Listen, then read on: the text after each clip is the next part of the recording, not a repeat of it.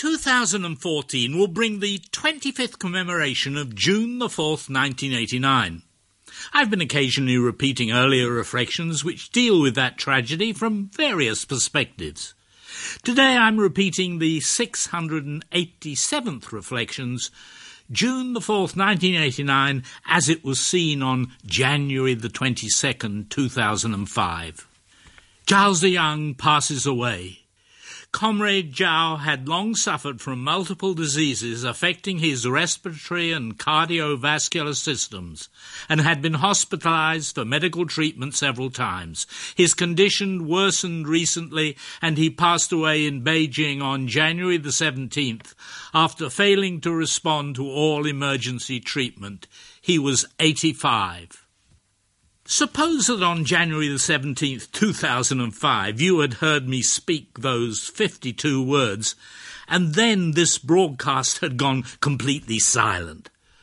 Or suppose that after reading the four word headline and the three sentence paragraph, I had immediately switched to discussing other less weighty matters unconnected with Chinese politics. In either case, you would have known immediately that Reflections from Asia was effectively no more, and that our local China whateverists, with their casual disregard for sustaining Hong Kong's autonomy, their disdain for the two systems amidst their blind loyalty for the one country, their careless indifference protecting Hong Kong's vital freedoms, that they had won out you would have recognized that Hong Kong had finally been reduced to the same level as the People's Republic of China. Controlled information, controlled media, continuous censorship in order to achieve controlled thought. This is because those 52 words, that all too brief paragraph was the way in which the People's Daily reported the passing of former Chinese Premier and former Chinese Communist Party General Secretary Zhao Ziyang, some 24 hours after the rest of the world had heard that news, nearly always in much longer reports. The People's Daily did not accord Zhao's passing with front page treatment. Its 52 words were a slight rearrangement of the 56 words used by Xinhua News Agency to report Zhao's death. But none of the 1.3 billion Chinese could hear those 52 words on either their radio or their TV. Let's backtrack a bit. The People's Daily is owned and published by the Chinese Communist Party, the CCP. The People's Daily is therefore the authoritative voice for the party which rules China's one-party state and which controls all its media. Until the day he died, Zhao Ziyang remained a CCP member, having joined the party way back in 1937 and having gradually risen through the party's ranks. There was so much which the People's Daily ought to have said about him. Zhao Ziyang held responsible positions in Guangdong province in the wake of the 1949 revolution, when he helped to supervise a rather brutal land reform program, and again following the economic chaos let loose by Mao Zedong's Great Leap Forward. After the political and economic chaos of the great proletarian cultural revolution, during which Zhao suffered the humiliation of being paraded through the streets of Guangzhou in a dunce's cap, in 1975, he was appointed governor of Sichuan province. There, reversing the economic folly of the Maoist years, Zhao initiated some of the reforms which he was later to reduplicate, especially in the coastal provinces of China, and which unquestionably have been one of the main foundations of China's economic success. This nationwide reformist success came when a native of Sichuan, Deng Xiaoping, was impressed with Zhao's success in that province. Deng, then battling the Maoist whateverists for power at the highest levels of the CCP, called Zhao to Beijing, pushed him onto the Politburo, and in 1980 made him prime minister in place of the leading whateverist Hua Guofeng. Zhao was premier from then until 1987.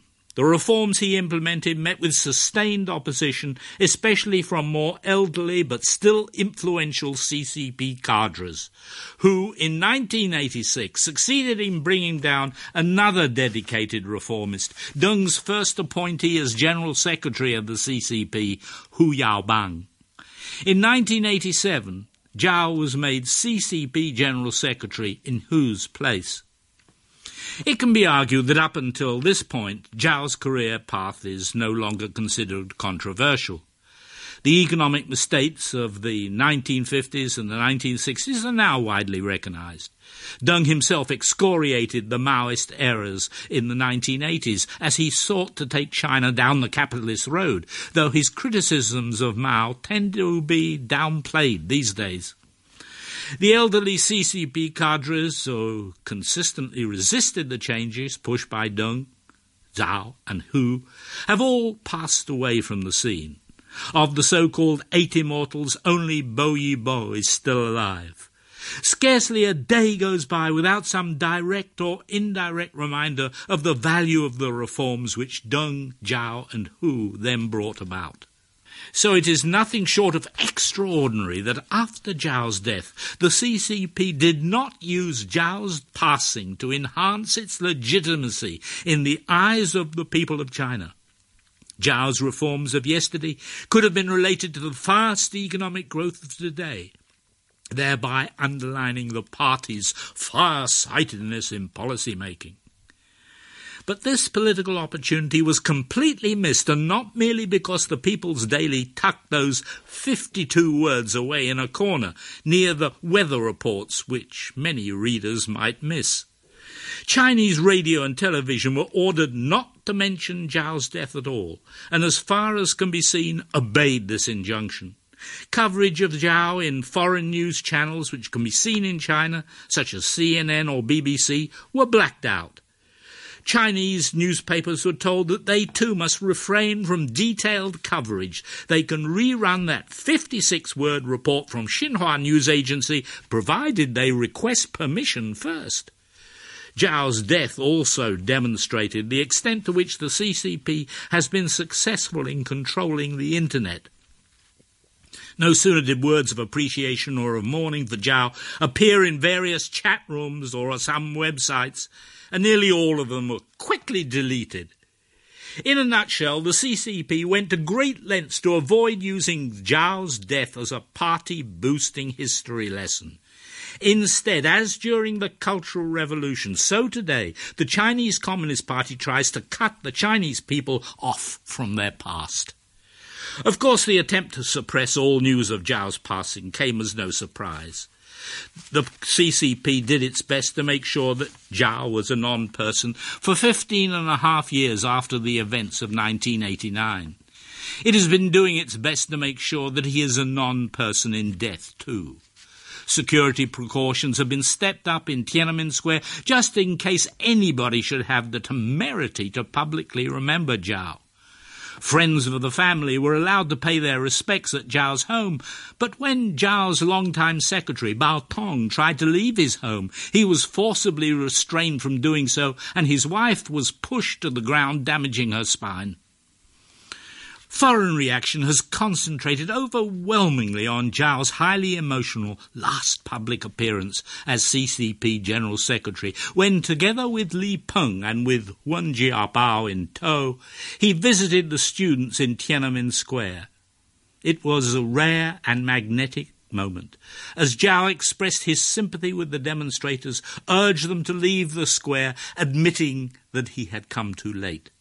Obituaries have concentrated upon this incident and his subsequent dismissal as CCP General Secretary, seeing Zhao almost as a democracy icon, often to the exclusion of Zhao's earlier reformist achievements as Premier, and certainly to the exclusion of other aspects of his character, such as Zhao's earlier belief in the necessity of authoritarian rule. The concentration on that one Tiananmen incident has been all rather as if, for example, Winston Churchill's political career was evaluated primarily on the basis of his defeat in the 1945 general election. For Churchill, of course, there was always the possibility of a return to power. For Zhao Ziyang, there was to be no comeback. Overall, against all these striking illustrations of the totalitarian state at work, it should be a source of satisfaction that Hong Kong was the one place within China where Zhao Ziyang was given the remembrance that was due to him, though sad to say, there were not lacking those who would have liked to reduce the SAR to the same silence on the subject as that which pervaded the rest of China. The very absence of any obituaries for Zhao, the fact that his crucial role in China's reform process has been totally ignored, and the obvious effort to make his death a non event of a non person, all these realities arise precisely because the CCP is focusing narrowly on precisely the same events as the foreigners. The only difference is that while in the outside world the video of Zhao with the students is played endlessly, within China it is never played at all. In this crucial but significant way, the CCP absolutely refuses to open up to the outside world. Meeting face to face with demonstrators, sympathizing with those who disagree with you, even daring to disagree with what the party dictates, these are all grave sins which the CCP apparently can never forgive. What does this silent posture signify? First and last, it means that politics within China are once again firmly in command, in the sense that no one was thinking creatively about the situation following Zhao's death. This was well illustrated by the Foreign Ministry spokesman, Kong Quan, who sought to silence the foreign press by insisting that, quote, the political disturbance and the problem of Zhao has already passed what happened in 1989 has reached its conclusion. The past 15 years have shown that China's decision was correct. Unquote. But the continuing silence, then and subsequently, reveals that the events of 1989 have not yet reached a conclusion, and that a deep vein of political insecurity throbs within the CCP, inhibiting a necessary confrontation with past decisions. For now, a reversal of verdicts on the Beijing massacre cannot even be considered, let alone discussed. So let me just conclude by giving Zhao Ziyang himself a chance to have the last word. Here are a couple of quotations from his self defense and rebuttal of the charges against him at the fourth plenum of the Chinese Communist Party 13th Central Committee, June the 23rd and 24th, 1989, when Zhao was formally dismissed and Jiang Zemin appointed in his place. Quote, for years I have been a bold activist in economic reform, but cautious in the area of political reform. I used to call myself a reformer in economics and a conservative in politics, but my thinking has changed in recent years. I now feel that political reform has to be a priority. If it is not made a priority, then not only will economic problems get harder to handle, but all kinds of social and political problems will get worse. My general approach to handling the student movement was always to avoid confrontation with the students, to try to win over the majority among them, and to get the movement to settle down. I was constantly worried that if we took a hard line, or worse, if we called in the troops, in a situation when we still did not have the majority on our side, it would be difficult to avoid conflict and bloodshed. That would only exacerbate the problem, and even if we succeeded in putting the movement down, it would leave behind deep and lasting psychological damage. Unquote. Two previous CCP General Secretaries, Deng Xiaoping and Hu Yaobang, both admitted that they had made mistakes and wrote self criticisms. Zhao Ziyang never did.